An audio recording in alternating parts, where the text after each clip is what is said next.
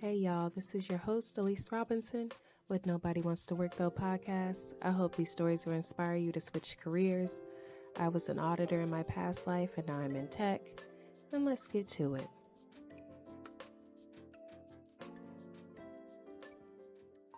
We are Switch into Tech, tech resources to accelerate your career in information technology. Monthly classes on tech topics.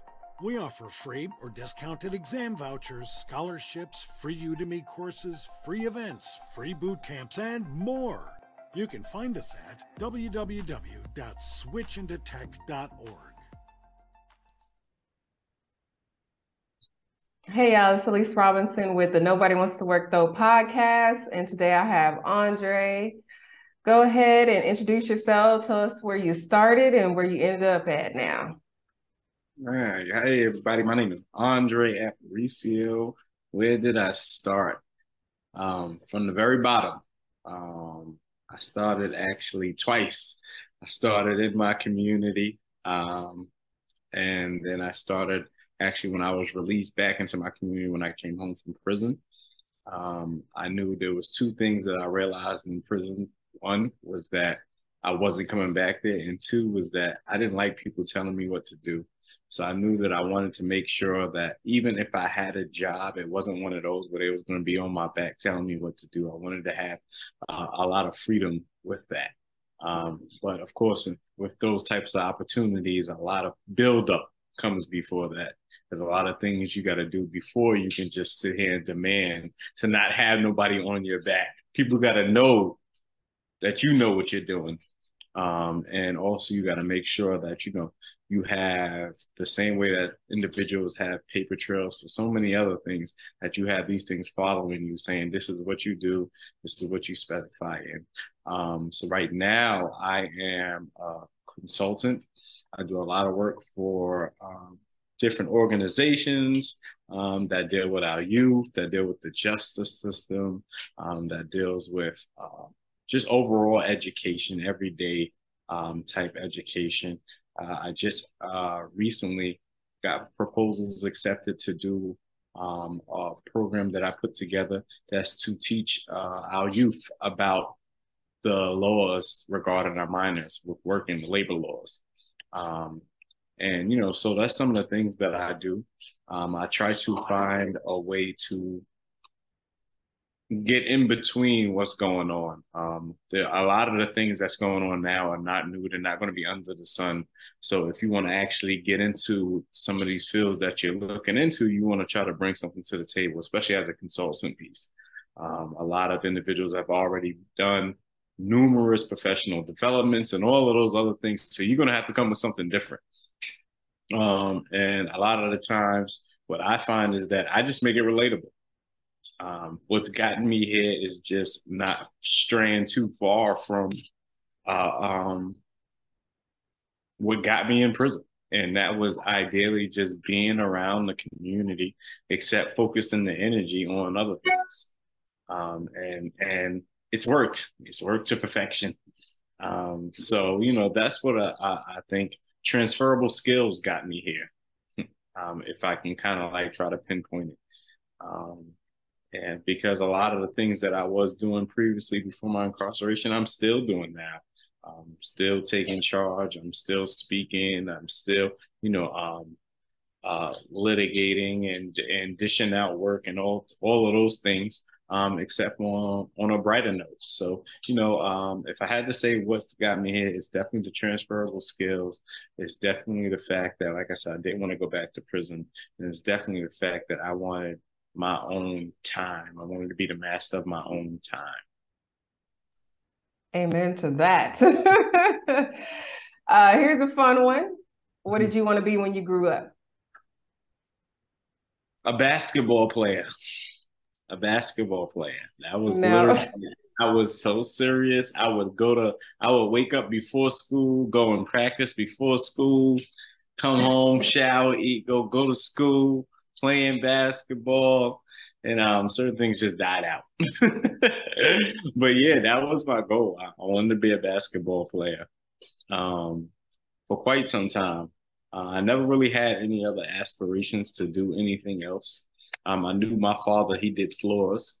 So I knew he was like the the floor man. Everybody called him, you know, Big Al the floor man. He did a lot of sanding floors. He did a lot of painting and stuff like that. So when I was younger, he took me on those job opportunities, and it was then I knew I didn't want to do that. So that was a good uh, opportunity for me.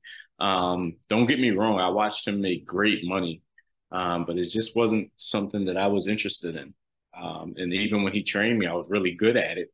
Um, and I think that just because I wanted to get it done and over with. And um, I think that's when I decided really I like jobs like how my father had, where it was, hey, we want you to come do this floor. He did the floor and he went about his business. You know, I didn't want to, I didn't feel the need to work nine to fives. Like, let me go in there and knock this whole thing out in a day take all his money home and worry about the next opportunity when it comes. And um, you know, so once I started working nine to fives, to be honest with you, it was like, whoa, I'm doing all of this for this. And I watched my father work from seven in the morning to two in the afternoon and make fourteen hundred dollars. You know, and here I am working for at that time, I think it was like ten dollars an hour. so you know a lot of things you know just just came into play with that but yeah that's what i wanted to be a basketball player and if i had to like really think about something secondary i probably would have been a floorman only because i knew how to do it Right, right. But I'm pretty sure your father did not start out making fourteen hundred dollars. So you gotta uh, you gotta remember that. and, that piece too, you know, and that piece too. Like, and that's why I was his helper, you know, like he was the main floorman. If you know about floors, he was the main floorman that had the big sanding machine. And I watched him bring what they call edges, and those are the individuals that usually did along the walls with a smaller edger and they actually, um, you know, kind of did like the finish work as far as um, putting poly on the floor and stuff like that. But I watched them even make like 250 in a day. And to me, I was like, whoa, they're making some money, you know, because I'm like, they didn't, they're not even working as hard. And that's what I seen. I seen them not working as hard. I seen them working together. And I seen that, you know, you can make a, a lot of money doing something um, that you enjoy. And that was my father. He enjoyed his job. He um, the same way he could have easily just went home after two o'clock. Guess what? He was going to go do a no whole other job until the evening time. You know, he it wasn't work to him. He got up, he did floors. It just happened to be a, a opportunity where he made a lot of money. Yeah, no. My mother was a clerk for the government. My father was a janitor for the mm-hmm. government. So for me to you know, be an auditor and be in tech and things like that is is crazy. But my my mother always ingrained in me and my sister, um, you know, don't go click clacking on them keys, which I, I do anyway all freaking day long. Because my mom had real bad, you know, uh, carpal tunnel and arthritis in her mm-hmm. hands and stuff like that. She was like, I don't want you click clacking on them keys. right. Um, but uh, but yeah, like you know, I, I, guess I followed in my parents' footsteps with the government stuff. I just didn't do the same stuff they did. They was like, make sure you don't use your body, you know, mm. to, to do work and stuff like that, because you'll be done and out by the time you're 40 years old. And I mean, you, most yeah. people ain't retiring at 40, you know what I'm saying? So, um, so yeah, no, I, and make I no mistake it. about it. My father's body is in shambles from doing that hardcore exactly. No exactly. mistake about it. Um, he has all types of nerve issues because what he didn't know was running that machine on the bare floor. The vibration from the machines went up his hands, and so he had like carpal tunnel and arthritis that run down his arms and stuff like that. You know, a lot of these things you don't really look at because you're looking at the money aspect and all these other things, and that's why you know I do the work that I do because I feel like um, it helps puts me in a position to one, like I said, be the master of my time. Two, um, um, be able to be at home and in peace, um, you know, strategizing. And three, um, not actually doing physical labor. That's never actually been my thing. Yes, I can do it. Yes, I'll do it. But it's like it's never been one of those things where I'm like, I'm okay with doing this. I'm not. Um, I know that there are so many different things, and and I tell you one of the main reasons that stem from that when I came home, I was in the outpatient treatment program. And after I was done completing like the anger management and substance piece, they're supposed to help me with employment.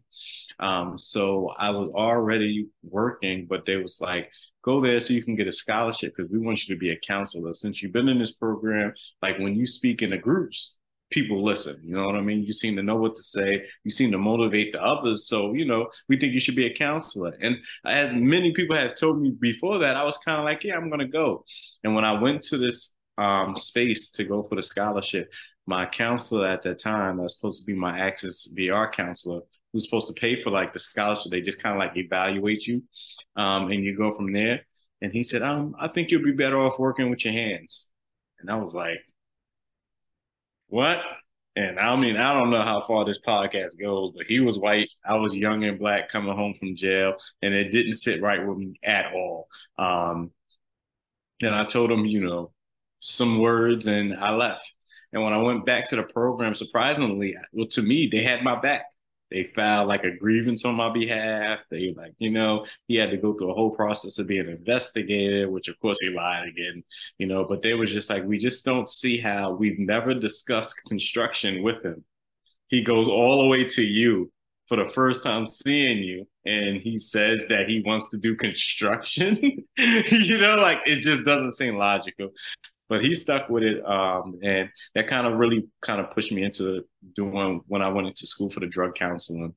Um, and I went from there. Um, that was really like my back door to doing everything that I was doing. Um, all of these things aligned for me, uh, from the individuals that I met to the people, places, and things where all of these things connected, to, you know, to where I am today, to where I, you know, I'm only a few signatures away from my actual drug license. I just have to fill out the applications and be done with it and send in the file. I have everything. I passed the state exam.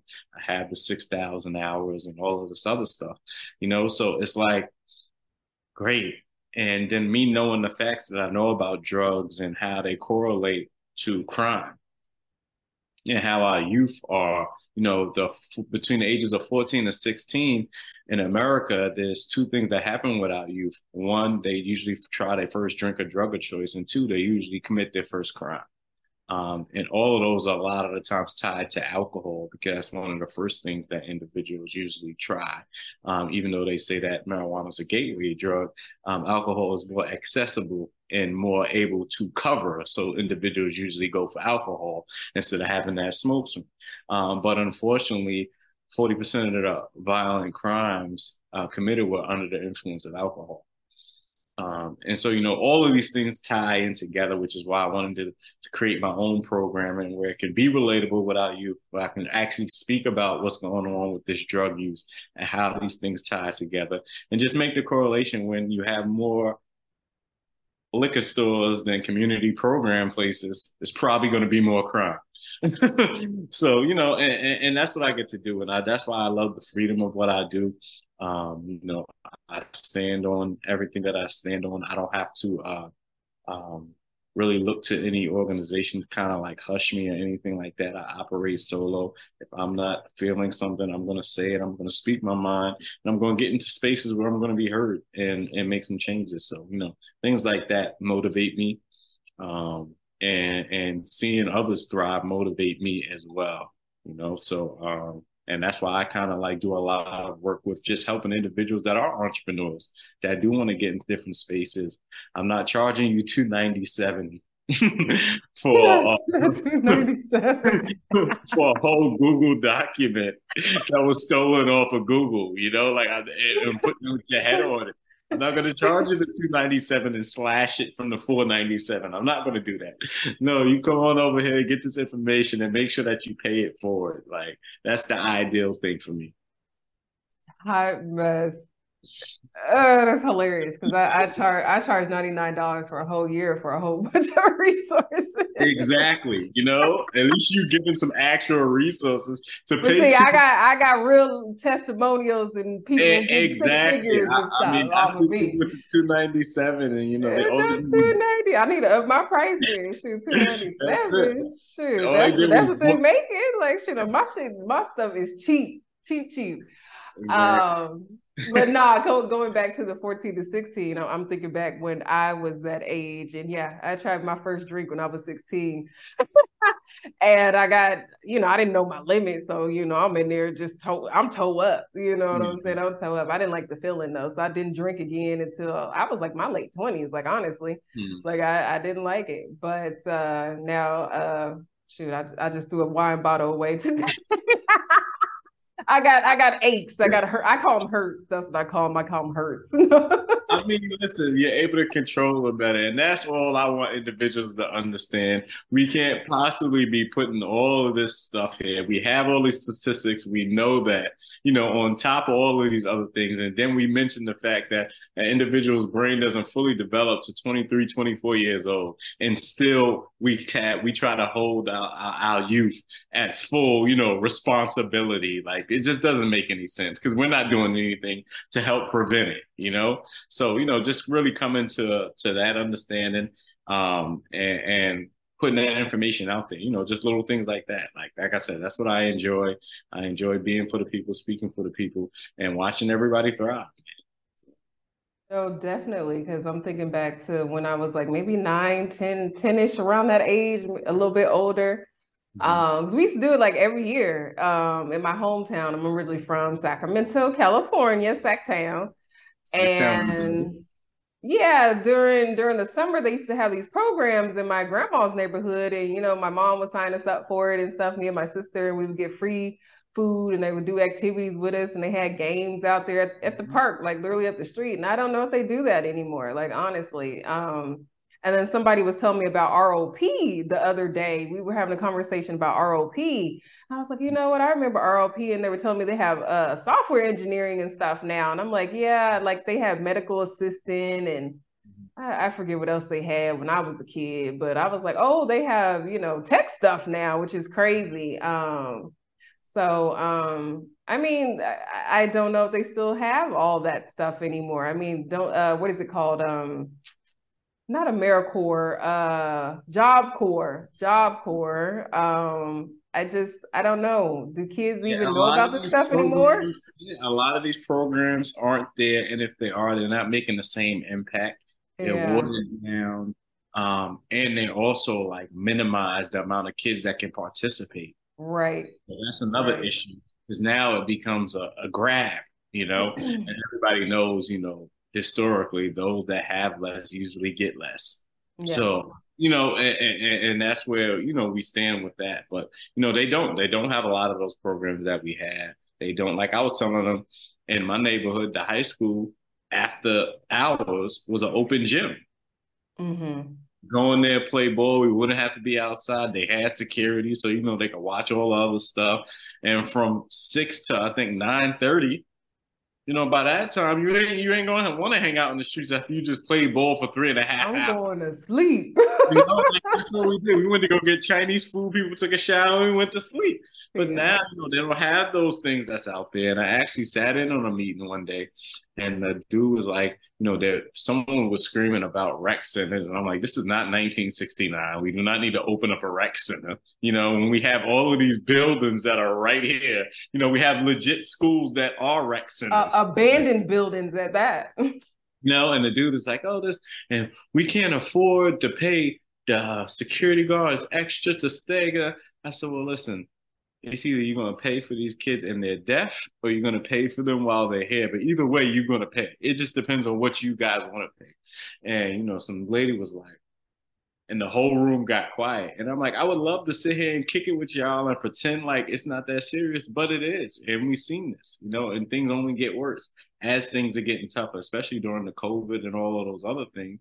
The, the economical impact in my community was crazy you know, like absolutely. And you know, wherever there's poverty, there's crime. Yeah. It just goes hand in hand. So, you know, when they're talking about all these things that are up and crime is up and they're blaming it on, you know, bail reform and stuff like that, like, nah, let's stick to the facts here. Crime is up because people are out here starving and trying to make a way and trying to figure out a way and, and, and they can't. So, you know, and that's why a lot of different opportunities that I have with organizations, I try to, you know, they they know what they're calling me before, but I also try to leave a little extra and try to leave a little a spark. I like to say, you know, so maybe you can do this to improve what you're doing, you know, and try to get them to reach out even more and go a lot further. Because a lot of these organizations are established that I work with. Um, their problem is they're just not really good with strategizing with certain things. Um, and I think that just boils down to individuals not understanding that sometimes you do need an individual lived experience to be a part of your program. No, they're not going to come with like master's degrees or doctorates and all of these other things, but that doesn't mean that the information is not valid as well. You know, and so I try to make sure that I help people understand that a, a, bridge ain't nothing but a ladder that's laid down. We have to all, you know, get across this. You know what I mean? And we got to take this step by step, you know, and and and do this the right way. Definitely. There was a post on Twitter today that I read, funny enough, and they were saying how um they were trying to get into a program for uh not a program, they were trying to like teach at a program for incarcerated individuals and you know they have been incarcerated. And um, they they didn't get their application looked at and you know like they had the experience and all the other kind of stuff. Who who would be better than to talk about incarcerated stuff than somebody that's been incarcerated right? Mm-hmm. and you know of course they got filtered out because of the record. And he said that an apprenticeship didn't ask the question about his record or anything like that. So he went into uh you know um construction construction. And you know it, it just hurt his hurt his soul and stuff because he really wanted that job and stuff and he was a perfect fit. But uh, you know due to the record it, it caused problems. So i guess my question is you know how have you been able to navigate this stuff? You know not having the degrees not having certifications and you know having the record have you had to you know stomp on some heads i mean what was your process i mean for me uh, having my felonies and my GEDs and a few certifications, um, what really helped me out was my network. It's not what you know, it's who you know in a lot of those cases. I was able to navigate certain situations because of who I knew. Um, one of the main parole, she was supervisor of gang parole when I first came home. She was the first person that I met. Um, talking kind of crazy, but because of who I was on paper, I could understand her approach. You know what I mean? I was just coming home. Individuals that were a part of the same gang as me that had came home had went right back for even worse crimes. So they're pretty much like, look, you ain't about to continue this stuff that's going on here, you know. Um, but she ended up being one of the biggest helpers and supporters, down to sending my children baby shower gifts. You know, like we've gotten that close. Um, she's written plenty of character reference letters for me, allowed me to run gang groups inside the parole building. I opened up a library slash bookstore in the parole building where I gave out books for free, and we gave out over 300 books for a program that they told us that probably wouldn't even work because none of the individuals would want to take a book. Yet I got over 300 signatures on paper of books being taken out. You know, so um, for me, it was definitely about who I knew. And it also was about the timing, I would say. Um, a lot of people complain from the outside. Um, sometimes you got to go to those meetings. There are a lot of community meetings that you can put yourself in that once enough people see you there, they'll be like, I remember him from this. Let's bring him over here. Let's do that. Um, I tell people all the time, I've had the biggest opportunities come from when I volunteered at certain places when you go to volunteer events and you're meeting other volunteers, they're usually people of your stature, to be honest with you. Very rare, you know, individuals, you know, just stumbling off of somewhere. They're usually individuals that can help you in some way. Um, especially depending on the cause. You know, people usually come together for certain things. I know that I did an event with the um, I did a podcast with the individual, and come to find out, he was the uh, for he was an area bid, like he was the business director for all of the businesses in that area. And he literally had like the keys to the vacant businesses in that area and stuff like that. Had no idea who that was. I I just heard he had told me that he wanted to do a volunteer event and they give out turkeys and he needed volunteers. And I called my tribe and we pulled up and we did that. And come after we sit down with him, we realize this man is literally like the key to the city.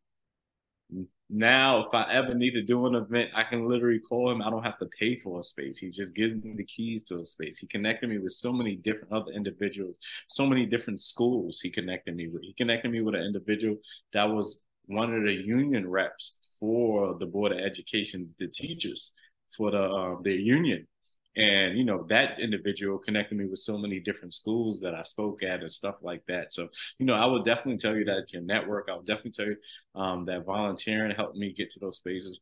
And also, I remember a counselor telling me, "You're doing good, but make sure that your passion and your skill set align. Perfecting your craft. If you look at my resume, you'll see at least something a year, barring last year." Um, where I took a course in my field, a certification course, whether it be eight hours, 16 hours a week. I'm always trying to refresh and see what's going on and make sure that I'm not just out here with my feelings because feelings aren't facts. I need to go out there with the facts. Um, so, you know, I want to make sure that I'm doing that and getting the facts and figuring out what's going on um, and, and just really doing my own research and not even knowing that that's a whole job in itself. You know, here I am doing research so that I can just talk to people, and people are telling me like, "Yo, you know, the type of research that you do, people get paid for that." Like, you literally research everything from a, a household in Louisiana, from the from the income to the education to the health to the maternity health, and put it in a document. Do you know somebody would buy that from you? You know, so it was like wow, like when you think you're just doing something, you know, just for the cause, so many other things open up. So I encourage individuals to definitely volunteer. Um, a lot of connections I made was at career days, to be honest with you. People would hear my story at a career day, you know, usually go in a room with three other individuals and you're talking. And afterwards, they pull me to the side, like, you know, I need you, you should speak here and you should speak there and you should do that. So, you know, um, that in podcasts like this, you never know who's saying it. I'll tell you this: the first time I ever spoke in public was at a church, and there was seven people there, and five people were my family members. And it was one person, and then there was a lady that worked at probation, and that lady at probation because it was an event that the church put on, and that lady that worked for that probation opened up the biggest doors I spoke at probation twice, and I was able to speak at because probation was like, "We heard you speak." I mean, parole was like, "We heard you speaking at probation. Why you didn't tell us you speak?" And it just opened up the doors, and it went from speaking at probation to those kids to me having three officers in the parole building while still on parole. Nah, for real though, you got me laughing because my first event that I did in 2021, if if y'all don't know, I do I do monthly seminars usually. I'm not having one this month because I'm I'm doing a big one next month. I'm hoping and praying. Um, which is from zero to a hundred thousand. Actually, this won't be aired. This won't be aired during that time, but I'll talk about it anyways. From zero to a hundred thousand in a government job. That's that's one of my seminars that I'm doing, and my uh, very first seminar that I did, I didn't even do it. I got scared. I was like, I got the bubble guts. I'm not gonna do it this month. And I delayed it. It was May 2021. I was supposed to do it, and I delayed it to June 2021. I was like, yeah, I'm gonna do it this time, right? Because I came across this black man, and he was like, even if you have one person show up, go ahead and do it anyway. So my first seminar, I didn't really market that well. I'll be honest. And uh, two people showed up and you know i did a live resume review i think that i think it was because i do live resume reviews and live linkedin reviews. I'll always keep those for free. And um, one of the people ended up laughing at me at the end because i was like yeah i have two people. I didn't really market it well and stuff and they laughed at me and but then that grew to you know 55 people and you know whatever. So you know it is what it is but you're right consistency is key you know yeah. going out volunteering and and you know just i mean just being there. Shoot a lot of times you ain't even got to talk because somebody gonna come up to you and be like hey who are you? Why are you here? Yeah. I mean ideally you want to hang around your future you know? They told me if you hang around a barbershop long enough you're gonna get a haircut so I always wanted to make sure that the things that I was doing, I was hanging around people that's already doing it. It don't make no sense me chilling with my pops and he doing floors and I'm trying to do this, to be honest with you. And that's what I did. When I said I wanted to do my nonprofit, my whole phone book was full of people with nonprofits. When I said I wanted to get into this stuff, um, my whole phone book, and then when I looked down, I got such a diverse phone book of just different connections. Um, because you don't just want one person in the field. You want to make sure that you connect with a bunch of different people, get a bunch of different views. Um, you know, a lot of the times with the work that I do with like proposals and stuff like that for speaking engagements, you know, just making sure that I know how to approach and knowing who you're approaching, knowing um, that. Um, I tell you one thing, I go as far as sometimes when I'm doing speaking engagements, I ask for the guest list. And I tell them that I want to give a gift, which I do. I usually give like some wristbands, but my purpose is to get the guest list so I can look up those names and figure out what they do, see who I want to connect with, and cater my speech to that. And it's worked like a charm, you know. So you know, it's about being intentional um, and strategic and you know having a, a, plan you know a goal without a plan is just a wish and you'll see it a lot of times a lot of people are just like yeah i'm going to do this and then it's like well what's the plan? It's like well i'm just going to let it flow.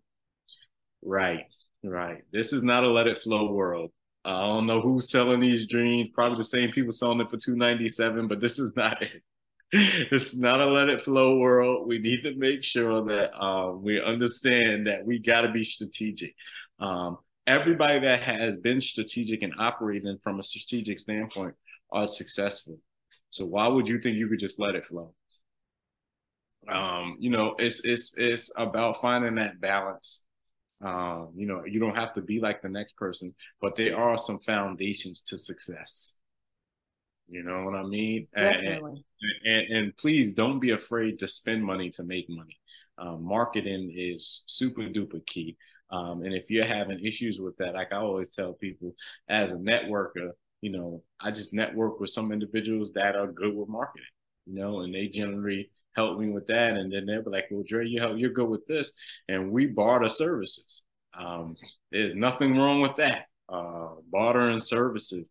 Uh, um, you know, at least we didn't, you didn't help me out with my organization stuff. Like, yo, I hey. sure. I sure So, like. You're so, so, right. I helped. I like- helped you file your nonprofit. Yeah, like I told you, sure I'm like, yo, they want like a thousand dollars. You was like, look, send me this and we can do, make this happen. You know, like, and, and and people don't even know that. Like, that's how deep it is, man. And, and that's why it's it's important to have like minded individuals because me and her, we bump off information and, and thoughts and ideas all the time. You know what I mean? She'll tell me some stuff. right. I totally forgot. think she should do, I you know totally what I mean? forgot. I think she should do it. You know, because I'm forever grateful for her doing that for me. Hey, Uh, look at you now. I totally forgot. Yeah, I didn't say in the beginning that we knew each other, but we shoot, we go what five years back, like at this point. you know so it's like you know just making sure that you have individuals that their goals are set like that because i don't know how old everybody else is but i ain't getting no younger no matter what my age is you know? So i'm like trying to i'm not trying to get older and have to work twice as hard as when i was when i was younger. That's not going to happen. That's not what i'm looking to do. Um, i'm looking to invest in myself invest in the team and then invest in the goals. So when i invest in myself um, I'm not worried about because people always talking about when I get to the team part. When I invest in myself, I'm so invested in myself that I know the team that I'm building. Um, this isn't some team that I'm just pulling out of thin air. This is a team that's coming from when I was investing in myself and making sure that I'm keeping the right individuals around me. Because that's a part of investing in yourself, making sure that you're not just having anybody just pour into you. You know, like I tell everybody all the time, our body is like nothing but a whole bunch of pores. You know, like there's so many ways to get into the human body. Um, just think about that from a mindset standpoint. Um, there's so many different holes that misinformation can get into your mind. There's so many different ways. There's so much ways of inf- misinformation. You know, whether it be Twitter, Facebook, all. I see some people post stuff, put statistic numbers on it, and people believe it like this this is a strange time i'm not gonna lie.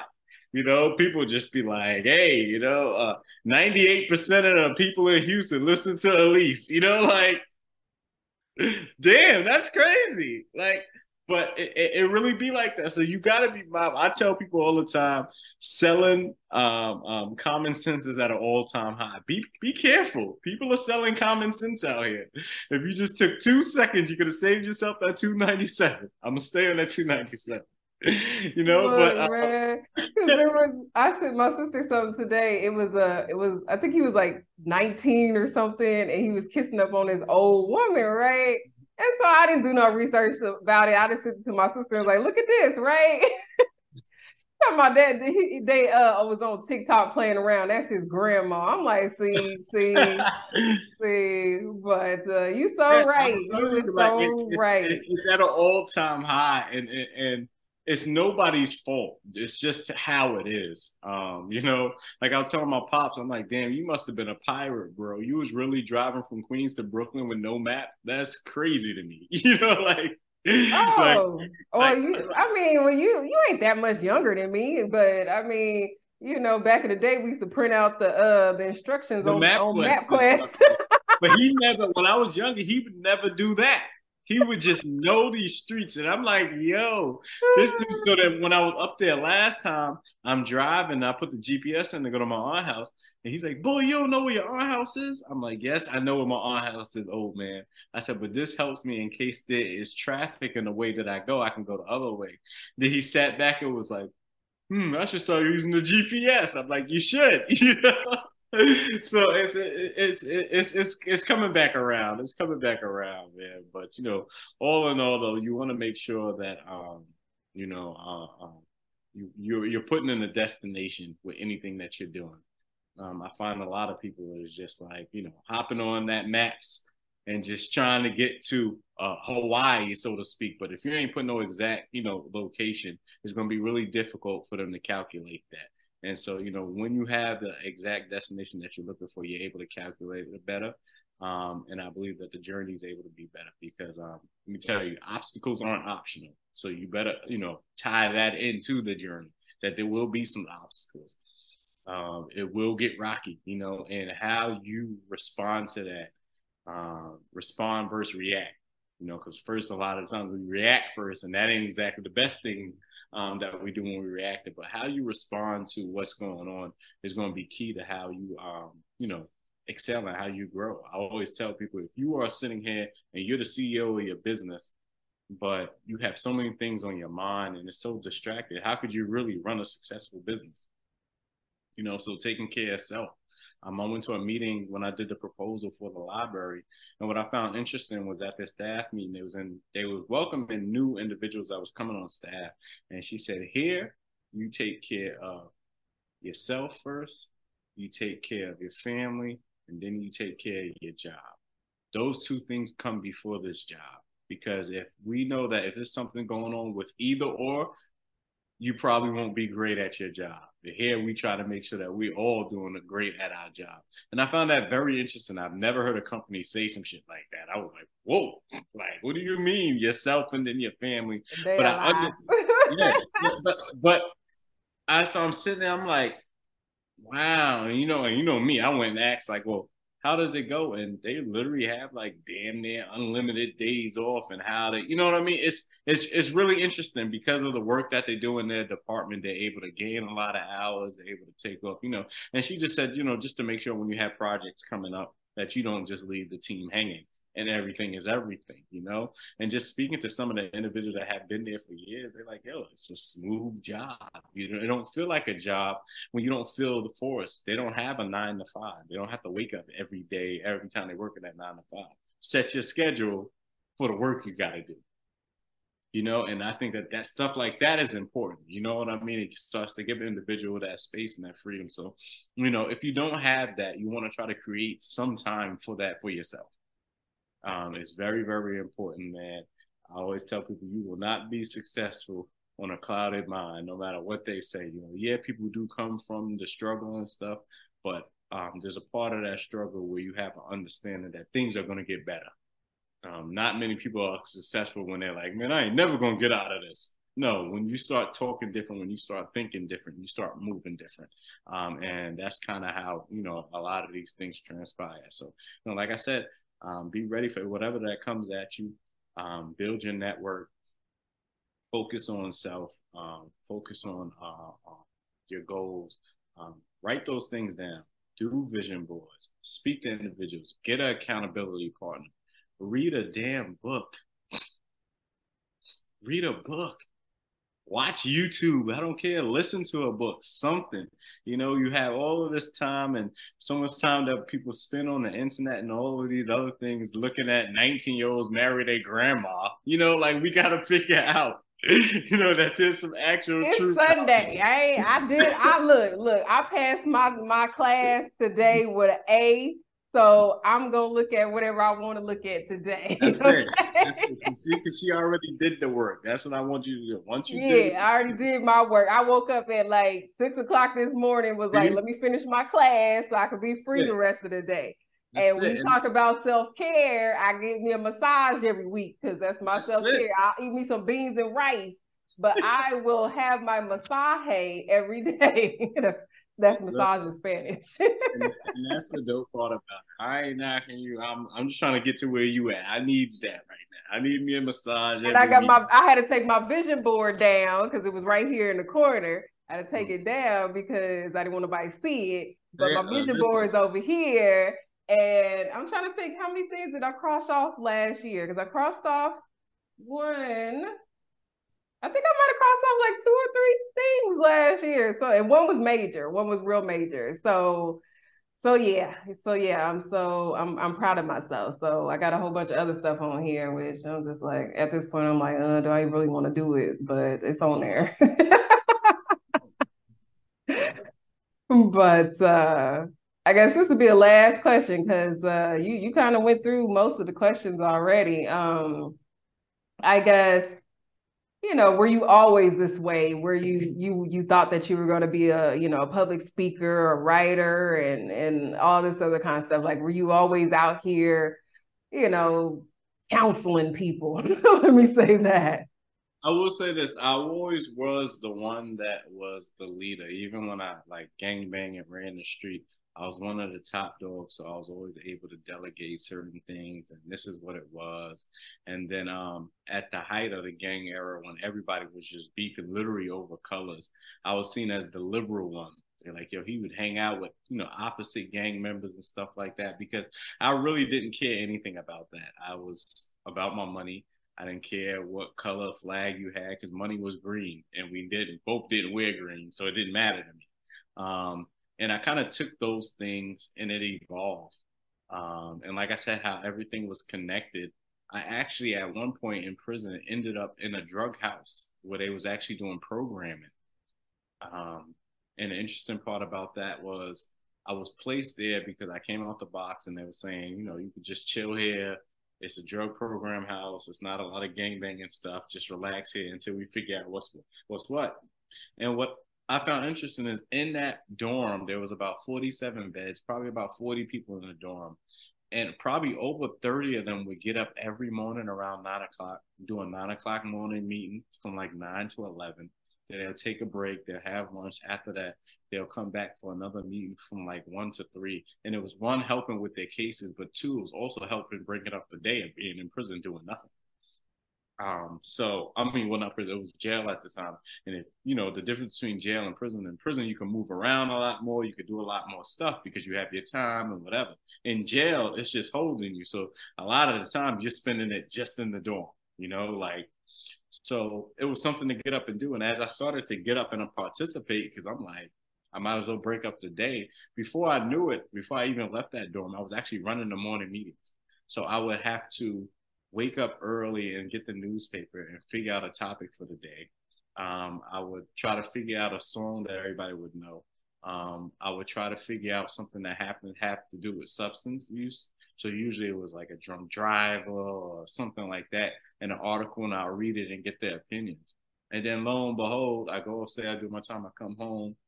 I go to this outpatient drug program. I meet a counselor that did 25 years and was working on her third master's degree and she's telling me that you know you would be a great counselor because of how you speak and my boys on the street like you always been like our counselor and stuff like that. And then the stuff that i do now is exactly what i was doing in prison. Those years ago you know, except I have more resources and I have more flexibility, but I still run groups. I still, you know, help um, put things together. I still got to look and see what's going on with different topics and how I can incorporate it and what's going on with the groups and stuff like that. Um, and, you know, I didn't plan on doing any of this until um, I started really looking at, you know, what would give me the best opportunity for one to have the freedom that I want um, two, make the money that I want, and three, my main thing was traveling. Um, I never got to travel much. I met a bunch of individuals that was incarcerated for one individual for almost 43 years when I met him.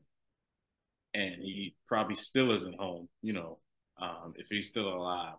And he literally was like, man, when you go out there, just travel for me. You don't have to write me no nothing. I just know that, you know, in here you've been a man about your word. So I know when you go home, you're gonna hit in the streets, you're gonna, you know, when you get yourself together, you're gonna start traveling. And um, you know, and that's what I did. I started to travel. And just like I told you about the volunteer piece, I said, you know what? I'm going to do a dual purpose. So my best friend worked for American Airlines. I was able to fly domestically for free. So I would choose the city I was going to fly to the day before. Um, I would call them and let them know that I am a person that was formerly incarcerated and I like to speak, and I'll volunteer to speak for free at the space um, if they had the availability um, while I was there. Um, and sometimes it worked, sometimes it didn't. They would say, you know, they need a little bit more clearance depending on the facility. But, um, you know, it got me into different speaking engagements in different cities. And I was able to be like, hey, I just came out here to speak to y'all you know, and to chill. And it was true. You know, I wanted to make sure and doing all that volunteering connected me to Matt a lot of different things. Like I always tell people, um, they don't see opportunities because there's not a, a, check connected to the end of it. Um, but I always tell people, yet, you know, um, you take care of the people, the people are going to take care of you. Um, I went from, um, and I'm actually looking to put something together. I was just talking to my boy about it. I call it from bookings to bookings with helping people get booked for different speaking engagements. Um, when I was in bookings that took me to Rikers Island, I was like, damn, you know, how did I get to this destination? And I figured it out, you know, running the streets, doing criminal activity, all those other things. And then now to going and putting a proposal together the night before and sitting in a meeting for 10 minutes and they're like agreeing to, you know, multiple libraries with a $4,000 contract at the end. And we're talking 10 hours of work you know so it's like if you want to look at it from the money aspect hey that's dope too but i'm still looking at from what i look at it from the impact aspect and i led with wanting to make that impact and then the money is just attached with it you know so um don't be uh, um scared to step out there. I had a conversation with my friend and he was talking about some of the things he don't he wants to do but he hasn't done because he's scared of failing. And I asked him, "Have you ever failed before?" And he said, "Yeah." And I'm like, well, ain't you ain't you still here? You know, so like, you know, it just putting these pieces together and and just enjoying, you know, being able to speak those things into people and and help them, you know, because I always felt like they always gave us half the battle when I was younger. Um, they would say, you know, tell me what you want to be. Uh, I want to be a basketball player. And they walked away. And that's only half the battle. You could be anything you want to be when work for it. That's the part I think they left out. A lot of people they was just like, you could be anything you want to be. Well, what do you want to be? Yeah, unless you work for it, you just can't be anything you want to be. You know what I mean? You got to be real with what's going on here. And sometimes you might have to talk a person out of what they think they want to be. You know, um, and so you know that just falls into a whole bunch of other different things. But you know, all in all, um, I encourage you to uh, learn more. I encourage you to connect more. I encourage individuals to, um, if you can't speak more, find somebody that you're comfortable speaking for you.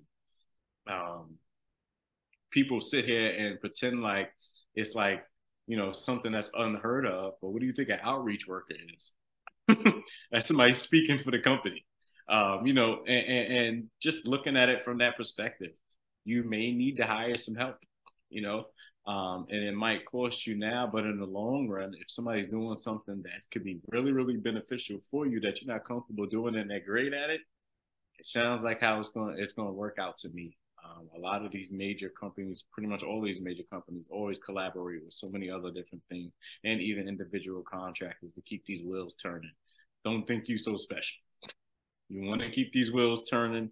Um, make sure that you connect and connect and connect some more. Definitely. the person somebody I don't want to fail. You gonna fail. I'm scared to fail. I was like, yeah, you gonna fail. And I mean, so what if you do? It's like, okay. Listen, don't don't get me started on my on my on my well, I guess my first major failure. I invested so much time and and money into it. And, and funny enough, I was thinking about restarting it, especially since the world reopened back up. But uh be a foreigner was my was my thing. I worked what a whole year on that, and then I had to scrap it because COVID hit because was nobody moving. And you know, I just started to make a little bit of change, and next thing you know, bloop, there it goes down the drain. I'm like, mm, maybe I should bring it back, especially now that we have all these tools and stuff now, and I could maybe turn it into like a paid newsletter. But mm-hmm. um, I guess I got one more question for you. Mm. How do you come up with your topics? Because see, I be wanting to say stuff. I got all these stories, and it's just like, okay, like I I don't know what to say. I mean, I do know what to say, but I'm like, is people gonna want to hear it?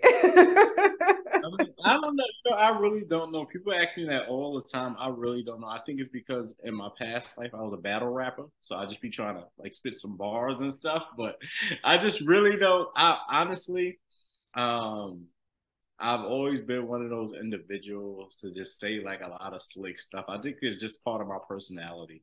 Like the proposal that I did for the library about the labor laws, I call it "Can They Do That?"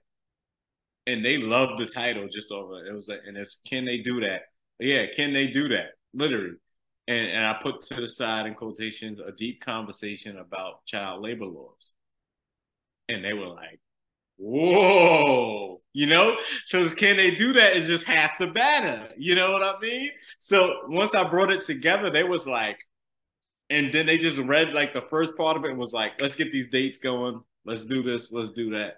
Um, I don't know. I don't I don't really I try to make sure that one, that the topic is catchy, um, relatable, um, I try to make sure that it's not one of those individuals where one of those topics where it's like, hey, like you know, you got to know what you're saying. If you want to talk about the gun crime and the and, and what's going on here, I wouldn't throw an event talking about you know event talking about gun control. Once people hear gun control, they automatically turned off. You know what I mean? But if you can bring it and mention something with guns and talk about lives and stuff like that, you may be able to gather more uh, individuals. But I, I always tell people I don't reinvent the wheel.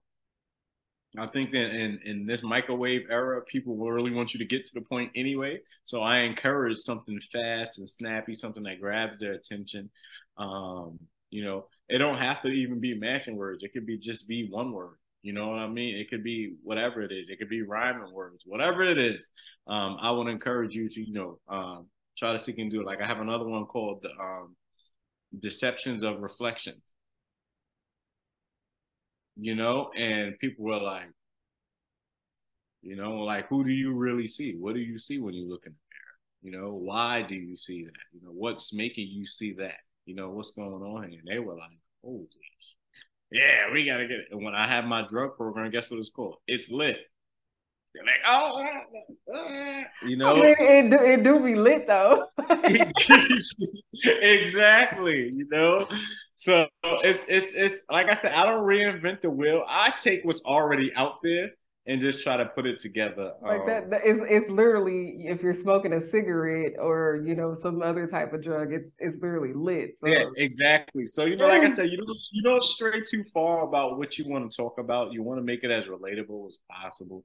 Um, you know, catchy if possible. If if not, you know, if not anything, or if you're not really good with that, then just making sure visually it looks like something that people want to read about. Um, you know, something that captures the essence of what you may want to talk about. Um, you know, uh, uh, or or uh, you know, finding some other some using somebody else's topic and putting it in there. You know, bringing up what they've already researched and stuff like that. You don't have to reinvent the wheel.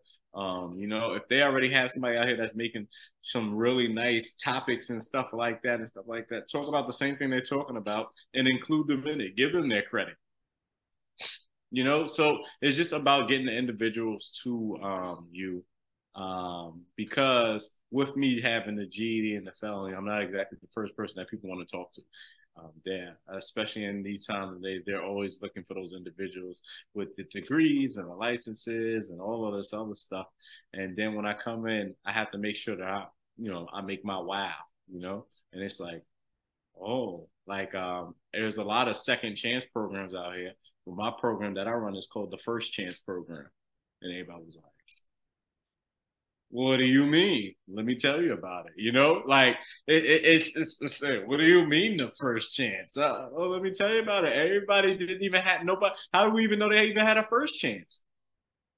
You know, so just and just going into that. Um, so just being confident and, and being able to back up what you're talking about. Like I said, not just with feelings, with facts, please facts, you know. So um, you know, and getting those things together.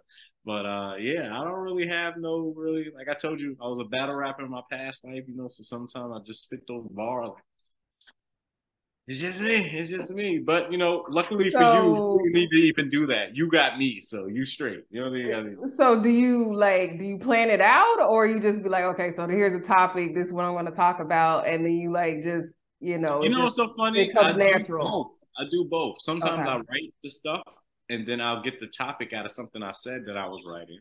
Or sometimes I'll do like how I did with my boy, because he was saying that you know a lot of people were. Um, I hope a lot of people were like getting speaking engagements, like getting them started and what they may need to do, especially when it comes down to like formerly incarcerated.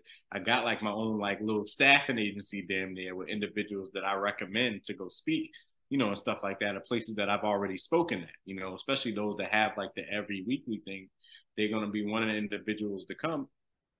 I ain't coming every week. You know what I mean? And other people have other stories to share that I'm sure the kids could benefit from as well. So I'm never one to be like, oh no, here, this. And guess what? With me doing that, sometimes I still get a check in the mail just for, you know what I mean? Because they're like, hey, you sent us so many different great individuals, you know? So um, you know, I kind of just make sure that um, um, I'm connecting with those different individuals um, that that are doing the work um, and seeing what they got going on. Um, yeah, yeah, that's it. So I, I, like I said, I mainly just do a lot of the stuff. It just sometimes it's reverse, sometimes it's not. It's just whenever it comes to me. The weirdest thing though, it does usually come to me like two, three in the morning for some reason. I don't know. I'll just be up and I'll just be thinking about different things. And I'm like, yeah, I'm going to put it together. And like I said, I just want to make it catchy. Like that's what I wanted to do from bookings to bookings. Um, you know, because that's essentially what it went down to. I went from being booked in the precinct to going to the courts and stuff like that to now being booked to speak all across this country. Definitely, definitely, definitely inspiring. And uh shit, I forgot I was gonna say. It's getting late, y'all. like I said, I've been up since six, so there's that. Um, what was I gonna say? Oh my gosh. Um, oh, that's what I was gonna say. Um, yeah, I don't, I don't never practice what I'm going to say, which I guess makes it, you know, more authentic and whatever else. Um, so that's that's kind of why I asked. You know, I've never well, no, I've done a couple of speaking engagements. I've been on some podcasts and and a conference before. They were all like tech related and stuff. And I didn't practice. I was like, gonna practice for I'm talking about myself, you know what I'm saying? Right. Right. But uh but yeah, like you said, you know, do your research, know your topic, and you know, you should be able to talk about it. And you know, I only like to talk about things that I know about because I mean, like I said, it makes it so much easier. But um, but yeah, I mean, um, you know, tell us where to find you, Andre. Well, you can find me on my website, andreapparicio.com. Come and check me out. It has all my information there. You can check out my book, My Emancipation from Incarceration, is on the website. Um, Reform, Relearn, Reentry. Um, and just let me know. Uh, reach out to me. Um, and you can also check me on LinkedIn, Andre Apparicio. I'm sure that she'll type all that in because I know none of y'all know how to spell my last name, and it's okay. I don't even know if she knows how to spell it, but we're gonna figure it out. Oh, look, I was like, I ain't gonna say your last name when I introduce you. I was gonna be like, it's Andre, but I don't say nobody's last name anyways, because usually it's hard to say. so there is that. Not everybody can be a Robinson, so there is that. Um, but uh thanks for coming on the show, Andre. Um, thanks for watching, y'all, listening, whatever y'all doing. Um, subscribe. We on Google Podcasts, we on Apple Podcasts, we on YouTube, of course, and we on Spotify and whatever your favorite listening app is. And my name is Elyse Robinson uh, with Nobody Wants to Work Though podcast. And uh, see y'all next time. Yes. you